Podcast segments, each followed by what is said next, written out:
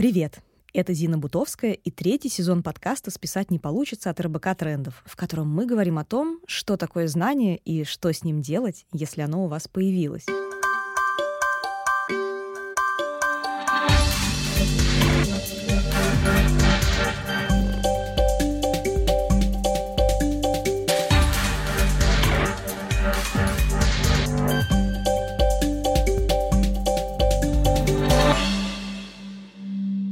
В каждом выпуске вас ждет немного теории, а затем практика. Сегодня обсуждаем все грани междисциплинарности. Как оценить свой текущий уровень междисциплинарности?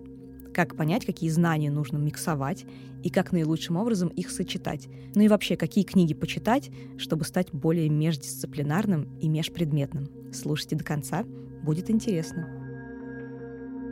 Студенты Сиракузского университета в США изучают нейробиологию через написание хайку.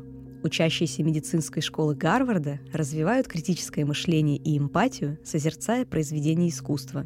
Ученики колледжа Лагуардия пишут эссе по математике, связывая ее изучение с истоками философии. Здорово, правда? Все это примеры междисциплинарного подхода к обучению. Междисциплинарность в словаре Кембриджа определяется как объединение двух или более научных областей в рамках общей темы. Междисциплинарность проще всего понять на примере школьной программы, где ее можно описать как симбиоз нескольких предметов, например, литературы и истории. Помните, как учитель акцентировал внимание на биографии писателя, задавая историческую перспективу на изучаемые тексты? Это и была междисциплинарность – обращение к контексту в процессе знакомства с работами поэта, попытки разобраться, как события прошлого повлияли на его творчество. Исследователь Техасского университета в Арлингтоне Аллен Репко выяснил, что междисциплинарность помогает учащимся освоить комплексный подход в решении проблем. Она влияет на развитие критического мышления, креативности, способностей анализировать информацию, развивает умение слушать, восприимчивость к предвзятости и даже толерантность. Неплохой набор, правда? Междисциплинарный подход развивает баланс между декларативными и процедурными знаниями, углубляет подход к работе с информацией от «я знаю, что А, Б и С» к «я знаю, как связаны А, Б и С» или «я знаю, где было А, когда происходило Б и что в этот момент было с С». Тут мы выходим на понятие «большие идеи», еще один важный элемент, который может быть отнесен к парадигме междисциплинарности. Большие идеи — это обобщения, охватывающие спектр знаний из нескольких наук одновременно. Такие идеи упрощают понимание целого комплекса дисциплин за счет многостороннего подхода. Одна из самых популярных сегодня больших идей – устойчивое развитие – это важно. Она затрагивает экологическую повестку, бизнес, глобализацию, общественные отношения, науку и так далее. Разносторонний взгляд на устойчивое развитие позволяет проследить закономерности и связи между разными сферами и выявить последствия для них отдельно или в совокупности. Большие идеи нередко используют в зарубежных школах. Например, изучая географию, ученики в Сингапуре рассматривают проблему с 4 ракурсов или концептов. Масштаб – исследование вызова на всех уровнях, от регионального до глобального. Место – изучение того, как люди, обитающие на той или иной территории, ее используют. Пространство, в рамках которого рассказывают о влиянии антропогенных и физических факторов на планету или определенный регион, а также социального, культурного и экономического развития. И окружающая среда – концепт, представляющий комплексное изучение результатов деятельности человека, ресурсов планеты и уровней жизни. Например, обсуждая проблему исчезновения пресной воды, школьники не только изучают регионы, где ее недостаточно, но также обращают внимание на то, почему так происходит, как это связано с загрязнением и изменением климата, что об этом говорят правительства разных стран. Для решения глобальных проблем собираются междисциплинарные мультикоманды. В них могут входить профессионалы из областей биологии, биомедицины, инженерии, геологии, экономических и гуманитарных наук, физики. Эксперты объединяются и вместе работают над решением реальных мировых проблем. Классическая модель профессионального образования по форме похожа на английскую букву «I», I-shaped или вертикальную палочку. Она ориентируется на узконаправленное обучение по вертикали. Такие специалисты работают с конкретными проектами и отвечают за определенные задачи. Например, только продвигают рекламу в соцсетях, а за создание контента ответственны другие. Но уже в 80-е годы консалтинговая компания McKinsey разработала концепцию T-shaped специалиста – человека, который не только обладает экспертизой в какой-то узкой области, но также может ориентироваться в другой профессиональной сфере. Например, вы трудоустроены аналитиком моды, но также можете побыть SMM-менеджером, написать пару постов о фэшн-трендах, прочитать курс о моде в университете или проконсультировать друга при выборе одежды. Чтобы люди привыкали к междисциплинарности, ее практика должна быть включена в образовательную программу. Некоторые университеты уже дают студентам такие возможности. В ИТМО каждый бакалавр, помимо своего основного направления, должен изучать еще несколько дисциплин. Химики могут освоить робототехнику, физики – программирование. Только представьте, насколько это расширяет возможности для будущей карьеры.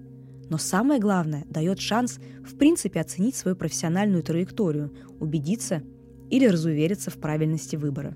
Еще одно популярное направление, развивающее междисциплинарные навыки, это популярные в США программы Liberal Arts или «Свободные искусства и науки».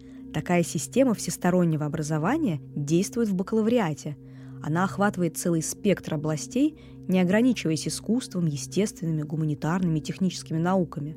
В рамках этого образовательного подхода студенческие группы состоят всего из 5-6 человек. Они изучают разные области. В одном классе могут собраться политологи, геологи, искусствоведы и аналитики. Преподаватель выступает скорее координатором, а не носителем истин, а занятия проходят в формате дискуссий и обсуждений. Кстати, систему Liberal Arts позаимствовал и Российский университет РАНХиГС. Там некоторые студенты бакалавриата могут в рамках своего обучения освоить несколько курсов основного и дополнительного. На основном курсе можно выбрать несколько направлений – британское, где все программы читают на английском, и российское. Благодаря такой системе студенты могут выстроить свое обучение по более чем 200 образовательных траекторий. А как насчет факультативов или проектной деятельности? Дополнительные предметы, которые чаще всего нужно выбрать в отрыве от изучаемой профессии, тоже маячки междисциплинарного подхода. Междисциплинарность становится более востребованной в рабочей среде.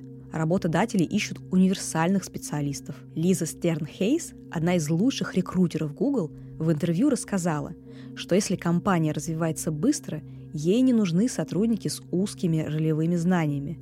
Сейчас время специалистов, обладающих обширными когнитивными навыками и умеющими решать сложные задачи. Надеемся, мы вас убедили, что междисциплинарность – это неплохо. Давайте теперь разберемся, как развить междисциплинарный взгляд на мир и как применять его в жизни. Таким образом, преимущество междисциплинарности заключается в формировании навыков, которые можно смело добавлять в свое резюме. Во-первых, способность к сотрудничеству. Окончив университет или школу, занятия в которых были междисциплинарными, вы узнаете, как работать с большим количеством разных людей, как взаимодействовать внутри команды и направлять сильные стороны каждого человека в группы на достижение общей цели. Во-вторых, умение презентовать комплексные идеи, отстаивать позицию и рассуждать логически. В-третьих, понимание методологии исследования, умение находить данные и работать с ними. В-четвертых, гибкость и умение ориентироваться за пределами области своей экспертизы. Это позволяет быстро реагировать на непредвиденные ситуации. В-пятых, социальные навыки и готовность выйти из зоны комфорта. Всем привет! Меня зовут Дарья Илишкина. Я исследую мотивацию студентов в аспирантуре Маастрихта. Я помогаю разрабатывать креативную методологию крафт в школе креативного мышления Икра. И я сокуратор школы образования в Universal University, где мы учим людей проектировать классные образовательные программы от опыта. Дарья, во всех ли областях возможна междисциплинарность? Приведите, пожалуйста, примеры. Я бы сказала, что если мы рассматриваем под областью предметы какие-то, то, конечно, везде можно говорить о междисциплинарности, потому что, в принципе, у нас мир изначально не расчленен на предметы. Вот. И любой феномен на работе и в будущей жизни, и вообще как бы за пределами образовательной программы — это сплошная междисциплинарность. Вот. Но какое я вижу ограничение, что иногда, чтобы внедрить в образовательную программу, правда, хорошую, не просто отдельное междисциплинарное какое-то занятие, где мы посмотрели на какую-то тему глобального, не знаю, кризиса экономического с точки зрения разных предметов, да, а когда мы это пытаемся интегрировать как целую систему, когда студенты учатся, думают над каким-то сложным проблемой от занятия к занятию, предлагают свои решения, которые могут быть совершенно разные, непредсказуемые с точки зрения организаторов всего этого процесса, то здесь начинается, мне кажется, сложность с точки зрения системной. Межпредметные предметы в школе намного сложнее интегрировать в нашей российской школе, в том числе потому, что у нас есть ограничения по 45 минут, есть определенная программа, есть определенные требования, и это проще сделать во внеурочной деятельности. Вот. А как пример для меня, наверное, такого идеала интеграции — это Росакадемия, это не российская организация, которая смогла интегрировать межпредметные занятия от школы до университета. То есть у них это такая как бы единая система, что в школе начинается все с изучения межпредметных тем, которые имеют в своем базисе тему изменения понимания, насколько я помню, человеческого сознания, и вот как оно через призму разных предметов изменялось, и вот они эту как бы линию, как красную нить от начальной школы держат до университета. Но за этим стояло, чтобы сразу понимать, это просто невероятная работа. То есть это невероятные часы, которые тратятся на разработку таких занятий, на созывание экспертов, которые могут помочь с реализацией, с придумыванием таких занятий. Это я говорю не про преподавание еще, а именно про проектирование. Вот. И это, наверное, второе ограничение, что не всегда у нас есть доступ к такой команде, не всегда есть ресурс в плане времени, который можно использовать, чтобы создавать такие сложные занятия. А вот эти междисциплинарные образовательные блоки, их ведет как бы какая-то, другая идея, какая-то другая тема. Они отталкиваются от уже популярных, грубо говоря, тем, Вторая мировая война, глобализация. Это зависит от вашей задачи. Если у вас задача просто заинтересовать ваших студентов, ваших учеников тем, что какой-то предмет тоже интересный или какие-то предметы на самом деле связаны, то, конечно, вроде как логичнее идти от того, что им сейчас актуально, и смотреть, ребята, давайте рассмотрим феномен блогерства, что это такое, а где здесь физика, где здесь вообще химия, почему это появилось, да? Но при этом здесь есть определенная зона риска, что мы, отталкиваясь от темы, которая, например, просто интересна студентам, очень большая зона неопределенности, куда это приведет, каким это приведет его знаниям, каким это приведет его отработке навыкам, и, соответственно, здесь нужно быть абсолютно свободным, потому что, результат может быть разным, и нам это нормально. Есть другой способ, когда мы, наоборот, смотрим, какие предметы мы хотим объединить, и смотрим, что уже, где самая легкая точка объединения, физики, например, и искусства. Это так называется кросс-дисциплинарность, когда мы, например, рассматриваем музыку как феномен физики. То есть через знание физики, как мы можем объяснить, что такое музыка. Это такой, более легкий формат кросс-дисциплинарности, потому что мы просто через призму одной дисциплины смотрим на какой-то феномен из другой дисциплины. Еще там интересный пример таксономии. Да, в биологии есть свои таксономии растений, таксономии всех наших биологических видов. Тут можно посмотреть это с точки зрения, откуда вообще появилось понятие таксономии, что таксономии есть и в истории, они есть и в математике, и опять же через этот уже понятие, да, можно рассмотреть разные предметы. Третий способ, он такой более сложный, и, собственно, в одном из рубрикаторов есть такие финские рубрикаторы по оценке межпредметности занятий. То есть, если вы хотите понять, насколько то, что вы делаете, реально межпредметно с точки зрения финнов, да, то у них есть прекрасный рубрикатор, он называется Phenomenon-Based Learning, они это называют, как обучение от феномена. И там, например, говорится, что самый грустный вариант межпредметности, да, когда мы просто берем один феномен и рассматриваем его отдельно с точки зрения истории, с точки зрения физики. То есть, мы на самом деле не ушли от разделение на предметы. А это главная задача таких междисциплинарных занятий — это постараться перестать мыслить отдельными предметами, а мыслить именно целостными феноменами. А самый сложный вариант создания межпредметных занятий, когда вы берете какой-то реальный, актуальный для современного мира феномен, какую-то проблему, какую-то задачу, какой-то вопрос, на которого нет ответа, не знаю, там, как путешествовать в эпоху коронавируса, да, и вы ищете на него ответ.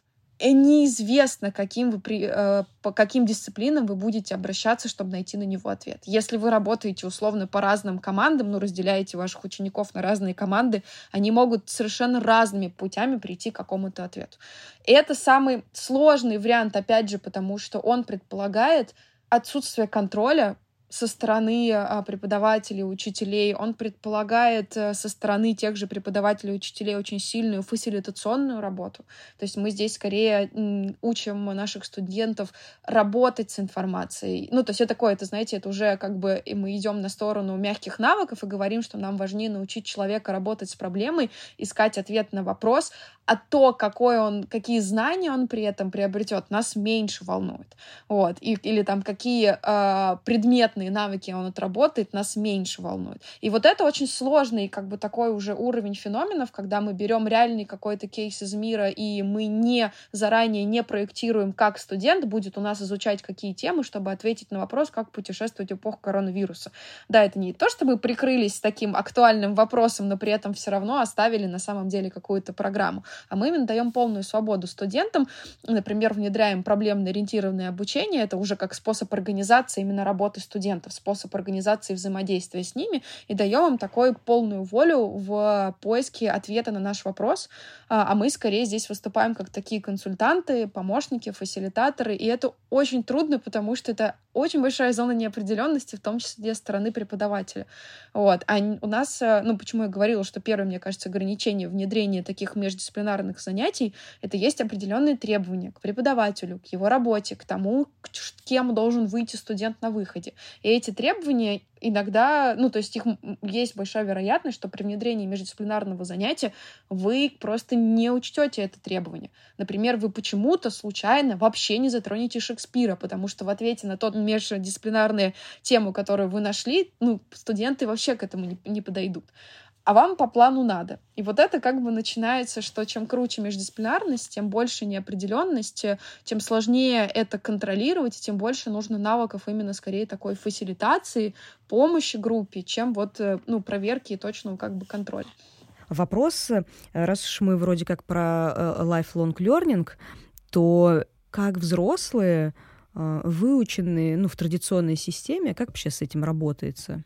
Взрослым, мне как раз кажется, работается проще, именно потому что на работе они, в принципе, все равно сталкиваются так или иначе с межпредметными вопросами, тебе же на работе не задают вопрос по математике или по физике из школьной программы, и не всегда задают вопрос конкретно из какого-то твоего курса из университета.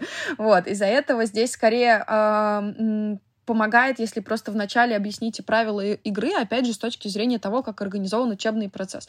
Например, мы работаем в командах над брифами, и вы в командах по 5 человек, у вас будет 3 месяца, чтобы предложить свой вариант решения брифа. Вот вам некие установки, как можно организовать работу в команде. Вот вам некие установки о том, как в целом заниматься исследованиями. То есть здесь с точки зрения, какой-то там смены мышления, мне как раз кажется, что у взрослых это проще, потому что взрослому намного сложнее высидеть там полуторачасовую лекцию, потому что у него вопрос «а зачем?». Если это не какая-то лекция в парке, он на нее случайно зашел отдохнуть, да. Вот. А здесь, когда мы занимаемся междисциплинарными занятиями, они в основном выстроены с точки зрения уже непосредственного взаимодействия с человеком, либо через проблемный подход, когда мы даем им какие-то кейсы, задачки, и они как бы их решают.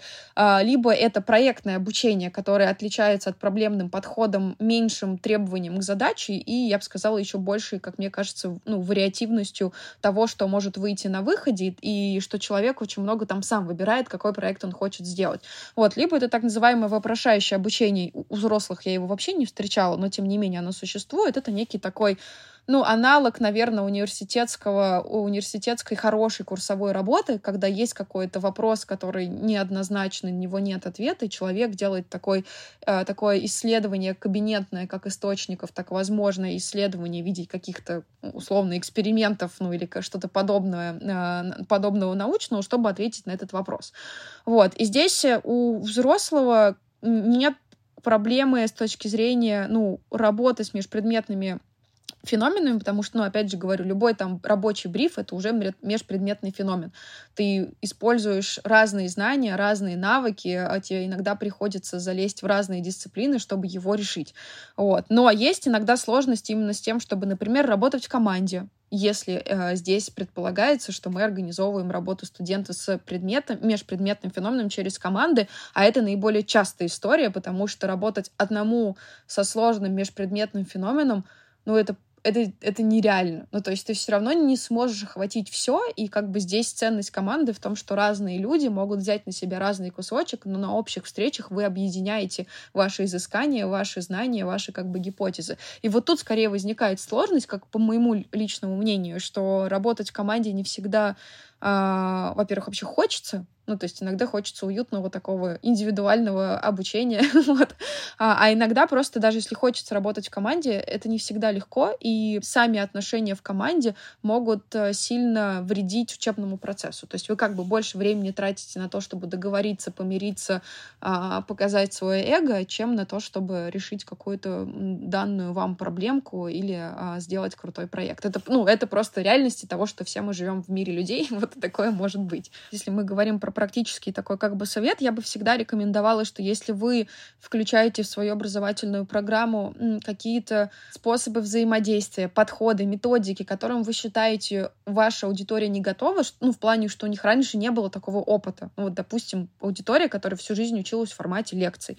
Это ничего страшного, просто заложить нужно хотя бы какой-то лонгрид или устное объяснение, а лучше хотя бы небольшой воркшоп о том, как учиться на вашей программе. Предупредите заранее вашу аудиторию и покажите ей, как просто учиться в межпредметном стиле, условно. Это как реально, как вы, не знаю, идете, садитесь с человеком играть в настольную игру, и вы просто не объяснили ему правила. Это не значит, что он плохо в игры играет, это значит, что он просто сейчас вообще не понимает, чего вы от него хотите. Вот. И вот это вот предварительное объяснение правил, если возможно не просто объяснить, а показать, потренироваться, то это поможет любому человеку, это не только про взрослых, про студентов, про школьников, лучше понять, что от них требуется именно с точки зрения процесса обучения. Дарья, как оценить свой текущий уровень междисциплинарности? И вообще, можно ли его оценить? Все люди, мне кажется, априори междисциплинарны, если честно, опять же, потому что, ну, мы не живем в реально расчлененном мире, как мы изучали его в школе или как мы изучали его потом в университете. Но я бы сказала так. Наверное, есть вопрос междисциплинарности профессиональной. Это значит, что есть дисциплины, в которых, вы понимаете, было бы классно вам еще разбираться, хотя это не какая-то ваша, ну вот, основная дисциплина. Тогда вы себя оцениваете не в целом как человека междисциплинарного, а человека междисциплинарного в важных для вас дисциплинах. Вот. Здесь можно выписать для себя эти дисциплины, ну, либо субъективно оценить, насколько вы понимаете, что вы в них разбираетесь или нет, и задать себе вопрос, применяете ли вы как-то знания из этой дисциплины для своей работы. Потому что если вы в этом разбираетесь, понимаете, но при этом не можете ничего применить, то, наверное, я бы сказала, вам есть куда расти, вот я так скажу. Вот. А второй вариант — это когда вы хотите оценить какую-то свою, если просто общую междисциплинарность. Я сейчас пытаюсь понять, что это вообще может быть такое. Для меня это чисто, просто, честно, просто какой-то культурный, ваш культурный капитал. Ну, то есть вот это вот вы человек-энциклопедия, да, то есть и здесь, я не знаю, поиграйте в «Кто хочет стать миллионером» или в такие, или зайдите, посмотрите энциклопедии, если вы там ничего нового для себя не находите, ну, наверное, круто, вы междисциплинарный человек. Как понять, в какую сторону двигаться, если решил стать более междисциплинарным? Я бы вообще ответила бы этот вопрос не через призму междисциплинарности, а через призму проблемы, которые вы решаете на работе, ну, то есть в вашей профессиональной жизни. Проблемы, я имею в виду, это что-то такое достаточно широкое. Вот, например, я там как исследователь занимаюсь исследованиями, да, и это, ну, это очень-очень огромный список навыков и под проблем, под задач, которые я решаю в рамках своей как бы работы. Или я как человек, который создает образовательные программы, вот создание образовательной программы — это такая гигантская, условно, проблема, которой я занимаюсь постоянно и которая состоит из кучи различных подзадач и поднавыков. Я бы здесь предложила прям нарисовать такой свой mind map, отталкиваясь от той глобальной проблемы, которую вы решаете в своей профессиональной жизни, нарисовать там, какие вы задействуете навыки для решения этой проблемы, есть ли у вас какие-то этапы глобального решения этой проблемы, есть ли какие-то подзадачи, которые плюс-минус всегда попадают в эту проблему, независимо от контекста.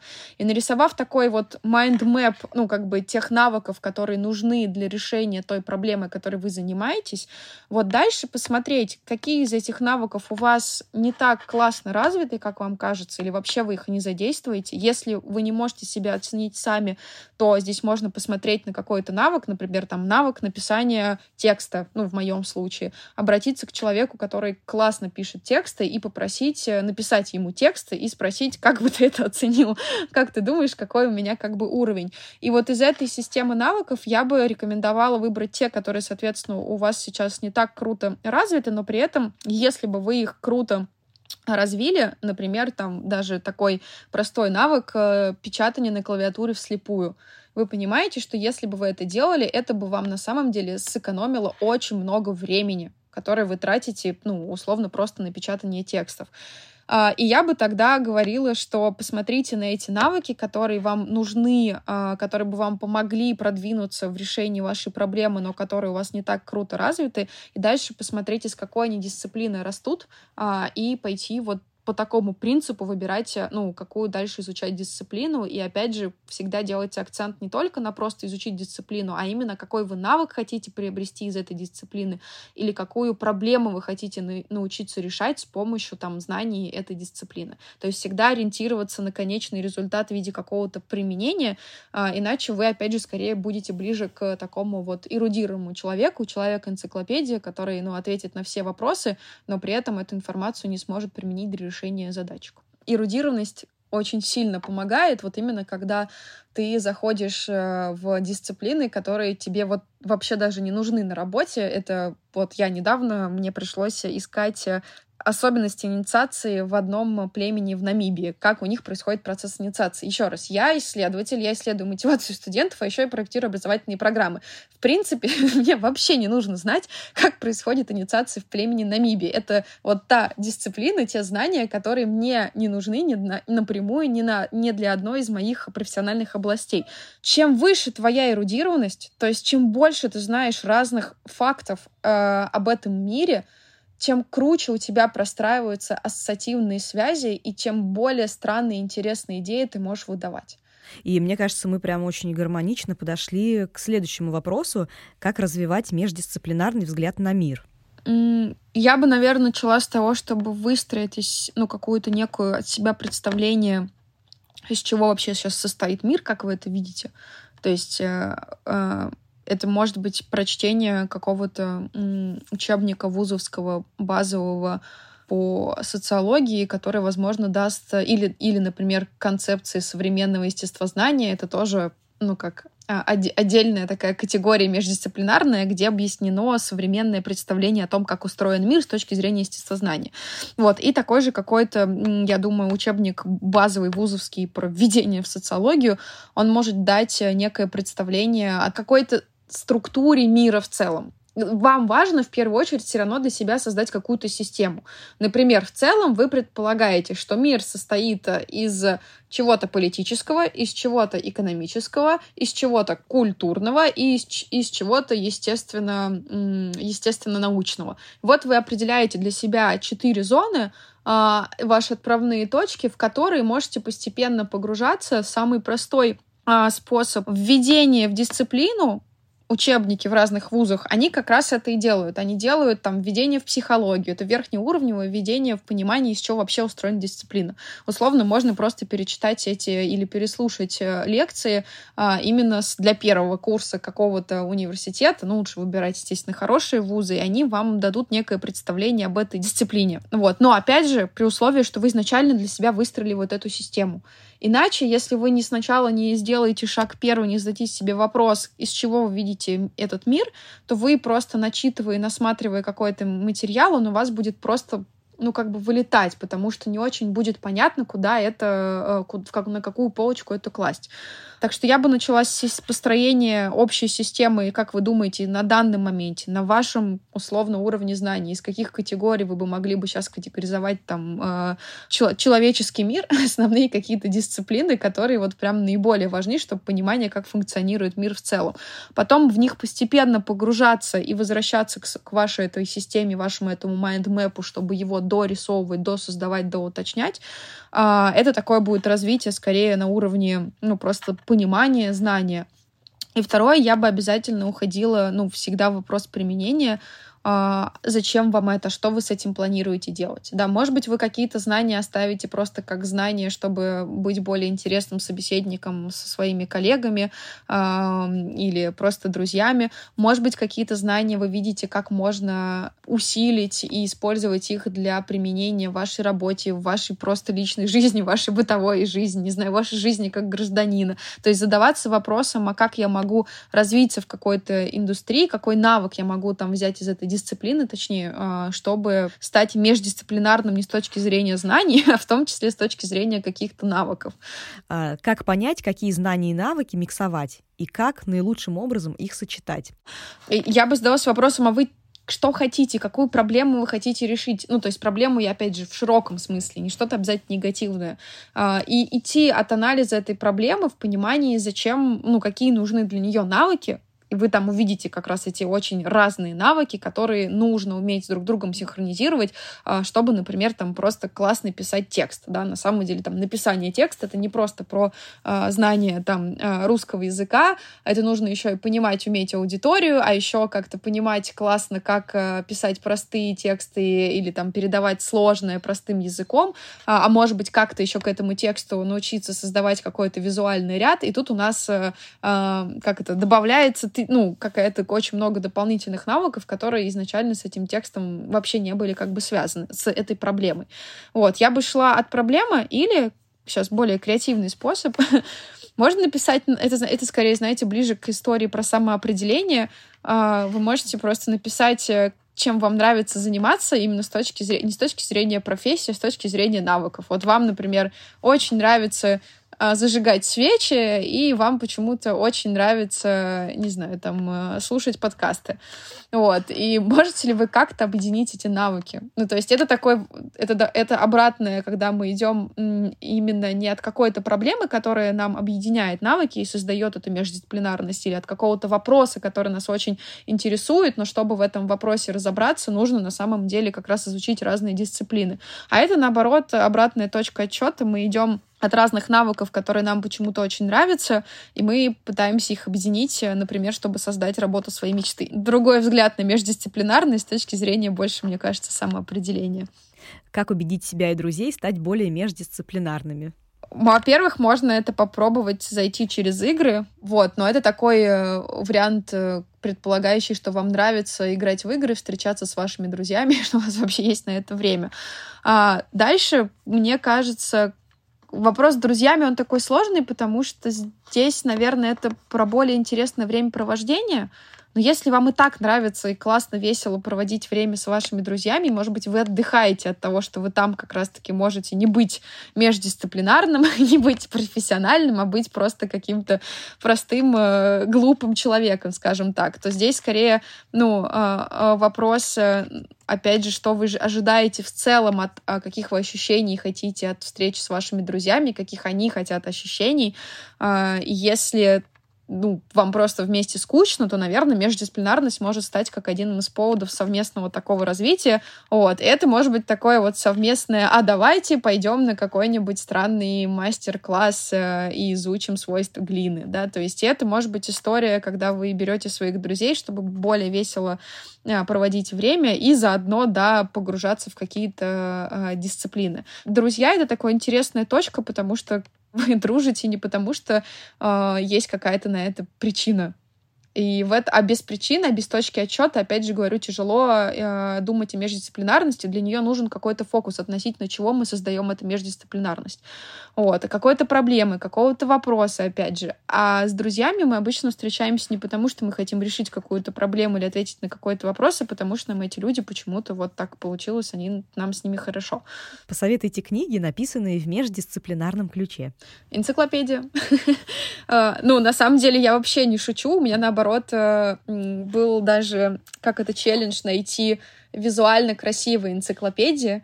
И здесь я смотрела в МИФ, в издательство МИФ, потому что там, во-первых, можно перед тем, как купить книжку, просто посмотреть ее первые страницы. У них есть прекрасный пример книжки, созданной вместе с Политехническим музеем, «Алиса в стране наук», если я не ошибаюсь, называется. Вот. Но это такой больше вариант, возможно, чуть более подростковый. Там очень интересно смотрят на феномены из сказки «Алиса в стране чудес» и рассматривают их через призму разных наук, например. Чеширский кот. Почему он мог исчезнуть? Там, с точки зрения биологии, с точки зрения физики. Вот. И это такой интересный, это такой, скорее, больше развлекательный формат, когда вы просто смотрите на любимое произведение через призму разных дисциплин. Вот. А так, это, правда, энциклопедии, сейчас их немало. То есть, если я не могу посоветовать какую-то одну, мне нравилась еще давным-давно книжка, тоже найденная в МИФе, про изобретения, которые появились в России, в принципе, и на Руси, и в Советском Союзе, и в Российской Федерации. И через призму этих изобретений тоже понимаешь, насколько мир на самом деле внутри этого изобретения, междисциплинарен. Тут сложнее познать какую-то дисциплину, просто это интересно читать. А так вот энциклопедия, или на английском языке есть такие интересные серия книг, называется Big Ideas. Они были разработаны, сколько я понимаю, для школы, именно чтобы помогать учителям искать вот эти межпредметные феномены. И эти книги состоят из таких серий вопросов, на которые они отвечают через призму разных дисциплин. Вот это тоже просто такое интересное чтиво. Вот.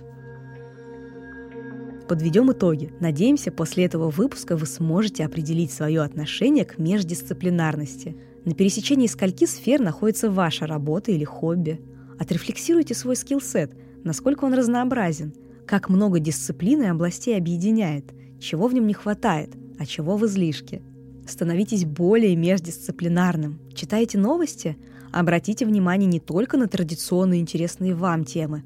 Подумайте, как они связаны, например, с физикой, с фотографией, с философией. Поставьте на книжную полку больше произведений, которые описывают события с разных точек зрения. Например, «Ружья, микробы и сталь» – отличный пример междисциплинарного чтива. Заведите друзей из разных профессиональных областей, с разными интересами, и общайтесь с ними как можно больше. Не только спорьте, но и слушайте.